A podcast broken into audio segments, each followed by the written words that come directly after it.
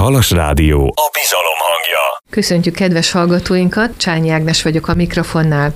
Mai sorozatunk állandó szakértője, Péli Csaba, köszöntelek szeretettel. Szervusz Ági, üdvözlöm a hallgatókat. Remélem, hogy eddigi adásaink már eljutottak önökhöz, és jó pár játékot kipróbáltak, hiszen társasjáték ajánló sorozatunknak pontosan ez a célja milyen játékokat, illetve milyen idézetet hoztál ma nekünk, Csaba? Így van, kezdjük az idézettel. Most Kertész Edinától hoztam egy idézetet. Ő egy gyerekkönyv író és fordító, és tőle származik az az idézet, hogy az életben a játék az egyetlen dolog, ami komoly. Jaj, de aranyos, ez nagyon tetszik.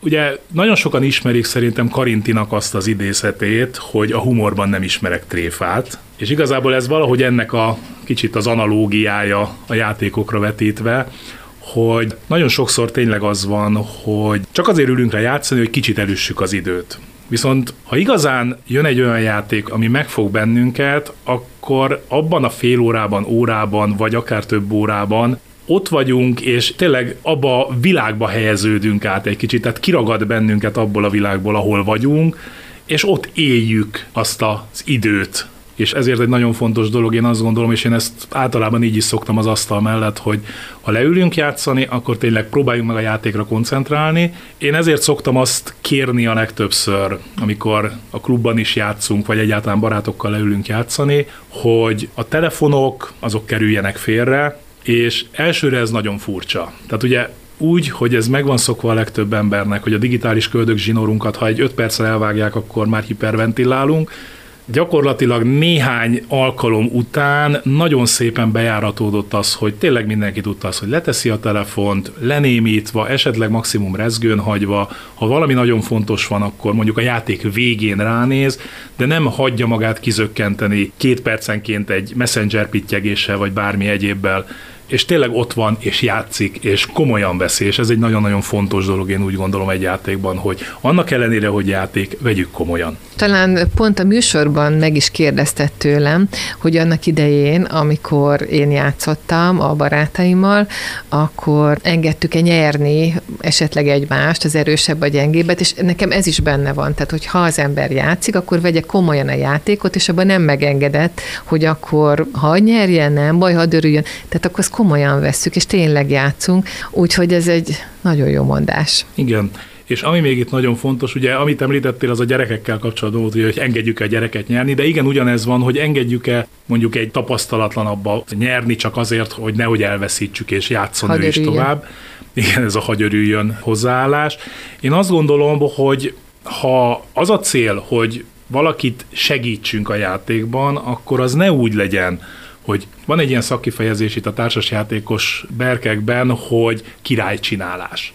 Tehát amikor én ülök, és igazából már pontosan tudom azt a játékban, hogy én már nem fogok nyerni. Mert látom azt, hogy több ponttal vezet egyik is, másik is, tehát én valahol ott fogok kullogni a végén, és ilyenkor jön ez az úgymond királycsinálás, amikor ez arról fog szólni, hogy fogom magam, és az egyik játékost elkezdem valamilyen szimpátia alapján támogatni.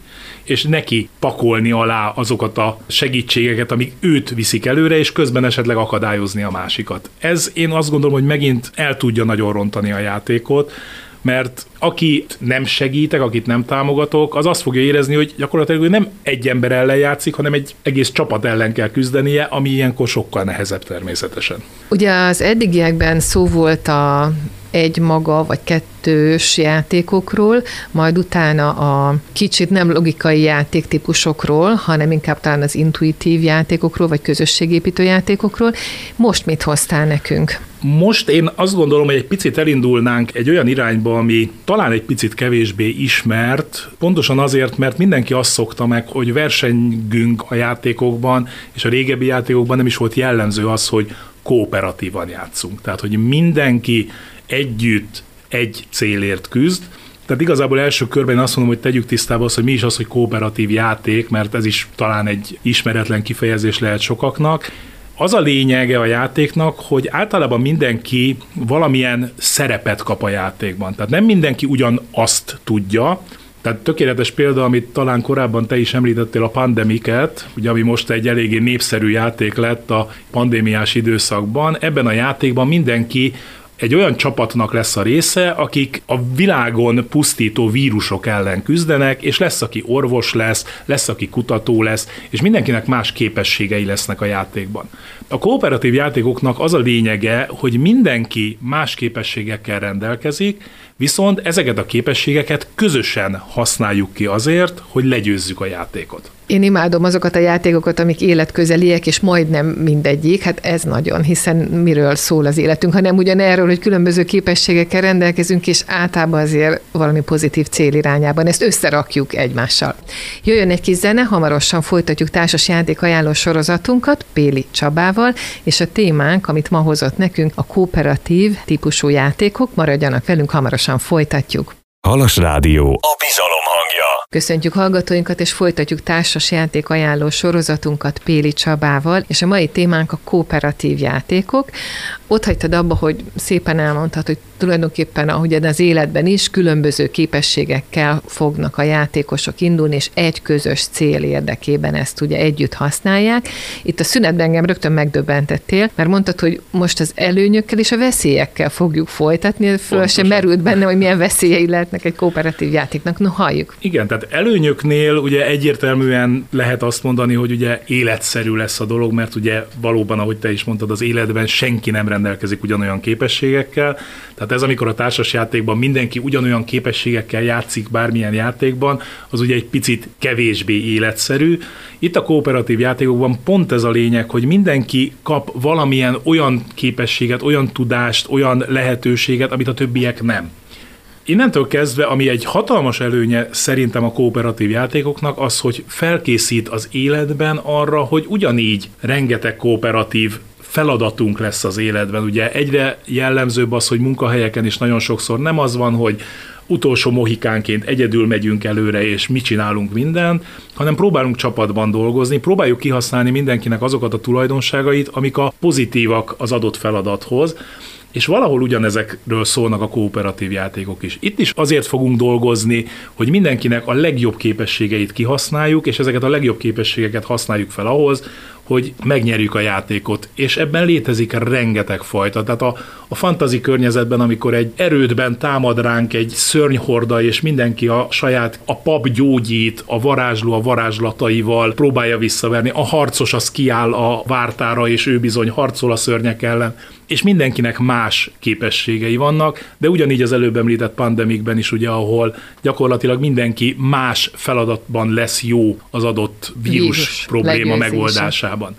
Viszont igen, nagyon fontos, hogy vannak veszélyek is, és itt a legfontosabb veszély nem is az, hogy, tehát nem olyan veszélyről beszélünk, hogy most játék közben valaki kificamítja a bokáját, vagy valami hasonló, mint mondjuk egy fizikai sportban, hanem itt az olyan veszélyekre gondolok, itt megint csak egy szakkifejezést mondanék, ami nem feltétlenül a társasjátékok világából jön, de mi nagyon sűrűn használjuk, ez az úgynevezett alfa probléma.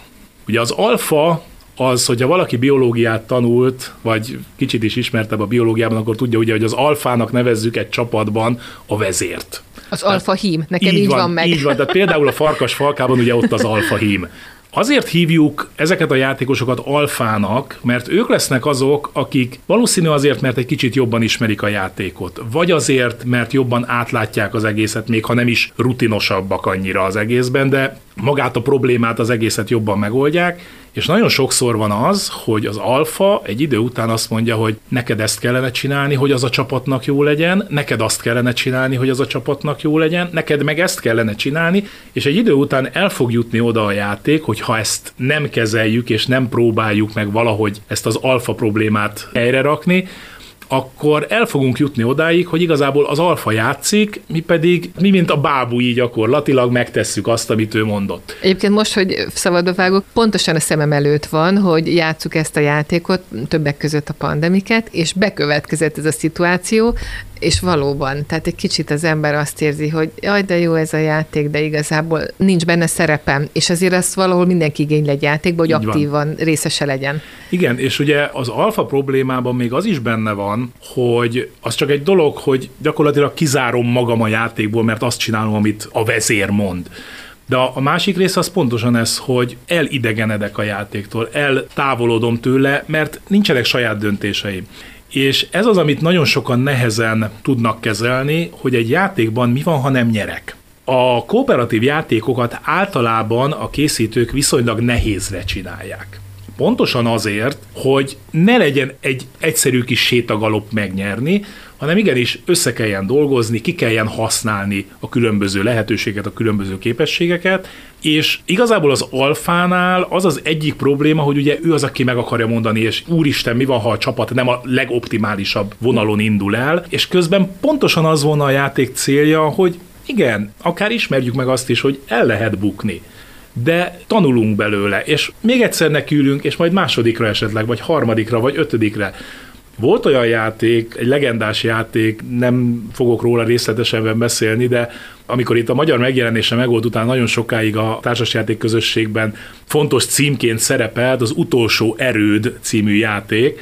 Ez pontosan egy olyan típusú volt, amit az előbb is említettem, tehát egy erődben vagyunk, megpróbáljuk magunkat megvédeni az özöllő szörnyek ellen, és egy idő után elindult a különféle közösségi médiában a kérdezgetés, hogy kinek hanyadikra sikerült nyernie. Volt, aki azt mondta, hogy hát még nyolcszor játszottunk, de még nem, tízszer játszottunk, de még nem. Tehát tényleg egy nagyon-nagyon nehéz játék lett, és hozzáteszem, hogy ez egy korábbi játéknak, egy magyarul meg nem jelent játéknak a Ghost Stories-nak a feldolgozása volt, tehát egy újra kiadása, kicsit átvariálva a, a világot, illetve egy picit egyszerűsítve a szabályokat. A Ghost Stories még nehezebb volt. Tehát az eredeti játék még ennél is nehezebb volt, és itt is mondom az volt, hogy 8-10 játék alkalom is eltelt, mire egyszer végre sikerült. Viszont mindenki azt mondta, aki játszott vele, és ezt élte végig, hogy kudarc, kudarc, kudarc, kudarc, és egyszer csak összejött, és sikerült, és azt a katartikus élményt, hogy most győztünk, és megoldottuk, és igenis legyőztük ezt a játékot. Lehet, hogy utána a játék az egy hónapra vagy két hónapra is fölkerül a polcra, és nem vesszük le, hogy Nehogy a, csúcs, a csúcson kell abba hagyni, de tényleg egy nagyon-nagyon fontos dolog az, hogy hagyjuk a játékos társainkat is kibontakozni, és ez egy nagyon nehéz dolog, és ez egy nagyon fontos önismereti kérdés is, hogyha tudom magamról azt, hogy én hajlamos vagyok arra, hogy alfa legyek, akkor ezt hogyan tudom kezelni az asztalnál? Hogyan tudom azt leküzdeni, hogy de, de meg kéne mondanom, hogy ezt csinálja, vagy, és ne mondjam meg. Ez is egy nagyon-nagyon nehéz feladat. Hát én azt gondolom, hogy talán az egyik legnehezebb dolog az önfegyelem, akkor ez tökéletesen alkalmas az alfa típusú, a vezértípusú egyéneknek, hogy ezt gyakorolják. Pontosan. No, jöjjön most egy kis zene. Péli Csabával hamarosan folytatjuk a kooperatív játékok ismertetését, bemutatását, maradjanak velünk. Halas Rádió. A bizalom. Folytatjuk Péli Csabával társasjáték ismertető sorozatunkat. Mai témánk a kooperatív játékok. Gondolom, hogy mostanra készítettél akkor konkrét példákat nekünk. Így van, hoztam néhány játékot is. Az egyik, amit nagyon szívesen ajánlok, mert a klub szempontjából is egy nagyon fontos játékunk, ez a Csak egy című játék, ez angolul a Just One. A játéknak borzasztó egyszerű a szabálya, az éppen aktuális kitaláló kap egy kártyát, ezt leteszi maga elé úgy, hogy ő nem látja, hogy mi van a kártyán, és mond egy számot, hát most meg nem mondom, hogy a magyar kiadásban 5 vagy 6 sor van, változó egyébként a különféle Igen. kiadásoknál, hogy hány sor került rá. Lényeg az, hogy 5 vagy 6 számból választ egyet a kitaláló, és mindenki látja ezt az egy szót, amire nekünk utalnunk kell, mindenki kap egy kis táblácskát, egy filccel, és mindenkinek egyetlen szót kell írnia, ami erre utal. Ugye ez az egyik része annak, hogy csak egy. A másik része viszont az a játékban a csak egynek, hogy miután mindenki felírta azt az egy szót, amivel ő szeretne utalni erre az kitalálandó szóra, utána először megnézzük mi, akik a szavakat fölírtuk, és ha van olyan szó, amit többen is írtak, akkor azokat sajnos törölni kell. És így csak a maradék szavakból kell kitalálnia a játékosnak azt, hogy éppen milyen szó van előtte. És hát ami miatt ugye ezt már többször elmeséltem több helyen, hogy ami miatt ez a játék nekünk egy picit fontos a társasjáték klubban, hogy ennek köszönhető a Tibor név, ugye amikor ja, a... mert ez a nevettek a társasjáték klubnak, így van, hogy és Tibor. ugye itt pont a csak egyben volt ez a bizonyos Tibor történet, hogy ugye ki kellett volna találni a kisvakondot, abból, hogy kantáros nadrág, ásó, fekete és állat, és semmi nem jutott eszébe szerencsétlen srácnak, és végül azt mondtuk, hogy jó, akkor mondj egy nevet, és hát ha, és hát ő azt mondta, hogy Tibor. Úgyhogy a csak egy az ebből a szempontból egy mérföldkő volt a klub életében. Mint egy névadó. Így van. A következő játék, amiről már többször beszéltünk itt a korábbiakban is, ez a Pandemic, amit azért megvalom őszintén én annyira nem szeretem. Azért nem szeretem, mert nagyon sok olyan játék van, ami hasonló dolgokkal operál, amit én ebben a kategóriában szeretek, az a Horrified, magyarul szintén nem megjelent játék, a Horrified-ban egy pici kis faluban próbáljuk meg a Universal stúdiónak a klasszikus szörnyeit, Frankenstein, Drakulát, a farkasembert és a többieket elfogni és elűzni, ami miatt azt én szeretem, mert ott egy pici emberi léptékű környezetben vagyunk. A pandemikben, amit én nem szeretek, hogy ott az egész világot kell megmenteni.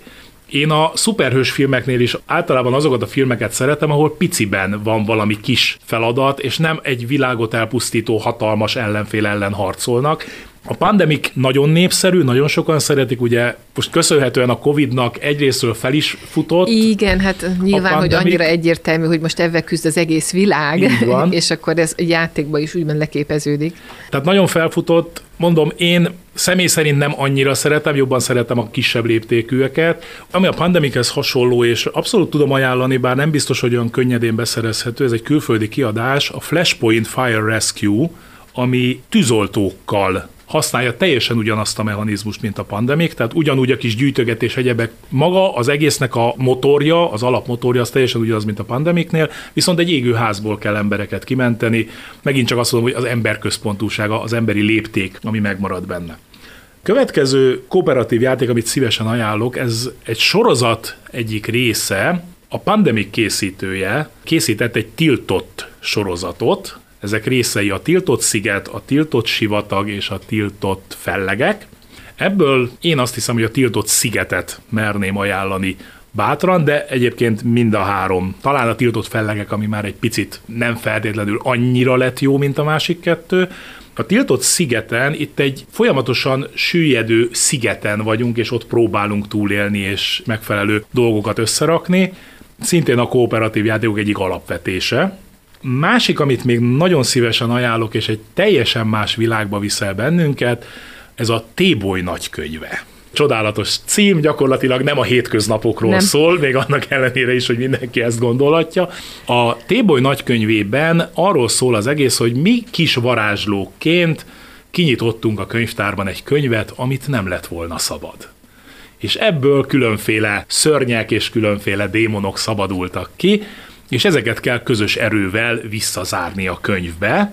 Ennek van egy nagyon-nagyon érdekes mechanikája, amit én nagyon-nagyon szeretek benne, ez pedig az, hogy a kezdőjátékosok úgy fognak nekiállni a játéknak, hogy minden démon zárjunk vissza a könyvbe és mindent, és az összes könyvlapot oldjuk meg, ez azt fogja eredményezni, hogy a játék végére kifullad. A játékos, mármint a kis varázslónk, és általában, hogyha mindent meg akarunk előtte oldani, akkor a végére már nem marad elég varázslatunk, nem marad elég olyan felhasználható erőforrásunk, amivel meg tudnánk oldani a végén a nagy szörnyet, ami kiszabadult a könyvből.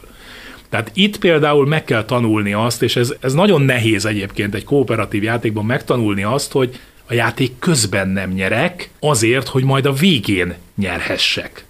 Tehát el kell engednem bizonyos kis szörnyeket, amik annyira nem okoznak túl nagy őrületet, mert itt ugye a Téboly nagykönyve az azért is Téboly nagykönyve, mert itt folyamatosan megőrülünk, hogyha nem tudjuk megoldani a feladatokat, és ha egy bizonyos őrület szint fölé érünk, akkor veszítünk. És itt pontosan ez, hogy azt a kis őrültséget még bemerem vállalni, hogy aztán majd a nagy szörnyet le tudjam győzni a végén. Hát azt gondolom, hogy megint csak borzasztóan életszerű dologról beszélünk. Így van. És még egy sorozatot hoznék, ami hát most már szerintem ilyen 7-8 résznél jár magyar nyelven is. Ez a Szabaduló Pakli sorozat, ezt már a múlt héten is érintőlegesen említettem. A Szabaduló Paklikban, amit én nagyon szeretek, hogy egy órában egy szabadulószobás élményt nyújt, és mindezt nagyon klassz, egy 60 lapos paklival lapról lapra haladunk és oldjuk meg a különféle feladatokat, sokszor logikára épít, sokszor megfigyelő képességre, tehát nem is csak az, hogy na most akkor ki tudom elogikázni, hogy mondjuk az XY azért nem lehet a börtönőr, például van egy Alcatrazos rész, ahol az Alcatrazból kell megszöknünk, és ott például pontosan ez, hogy azért nem lehet börtönőr, mert észreveszek egy olyan dolgot rajta, amit valahol korábban említettek, csak kérdés, hogy megjegyezte a csapat. És erre mondtam azt, hogy ez például egy olyan típusú kooperatív játék, amit én abszolút ajánlok két fővel. Mert két fővel még nagyon szépen egymásra lehet hangolódni, talán még hárommal is, három fölött már ezek a játékok én azt gondolom, hogy nagyon széttöredeznének, és lehet, hogy gyorsabban megoldanánk hároman, négyen, öten, hogyha több felé szétosztjuk a feladatokat, viszont nagyon sok mindenből kimaradnánk. Tehát itt talán érdemesebb a kis létszámmal nekifutni, de a szabaduló paklik egy nagyon-nagyon jó választás lehet szintén a kooperatív játékokhoz. Csaba, nagyon köszönjük ezt az összefoglalót, és hát nyilván egy kis szöveget is találhatnak majd a hallgatók a riport alatt, és a fényképeket is, amennyire tehetjük, megosztjuk. Köszönöm, hogy itt voltál, és köszönöm a mai játékot. Én köszönöm, hogy itt lehettem. Péli Csabával beszélgettünk társasjáték ajánló sorozatunkban. Köszönöm, hogy velünk tartottak. Csányi Ágnes voltam a mikrofonnál.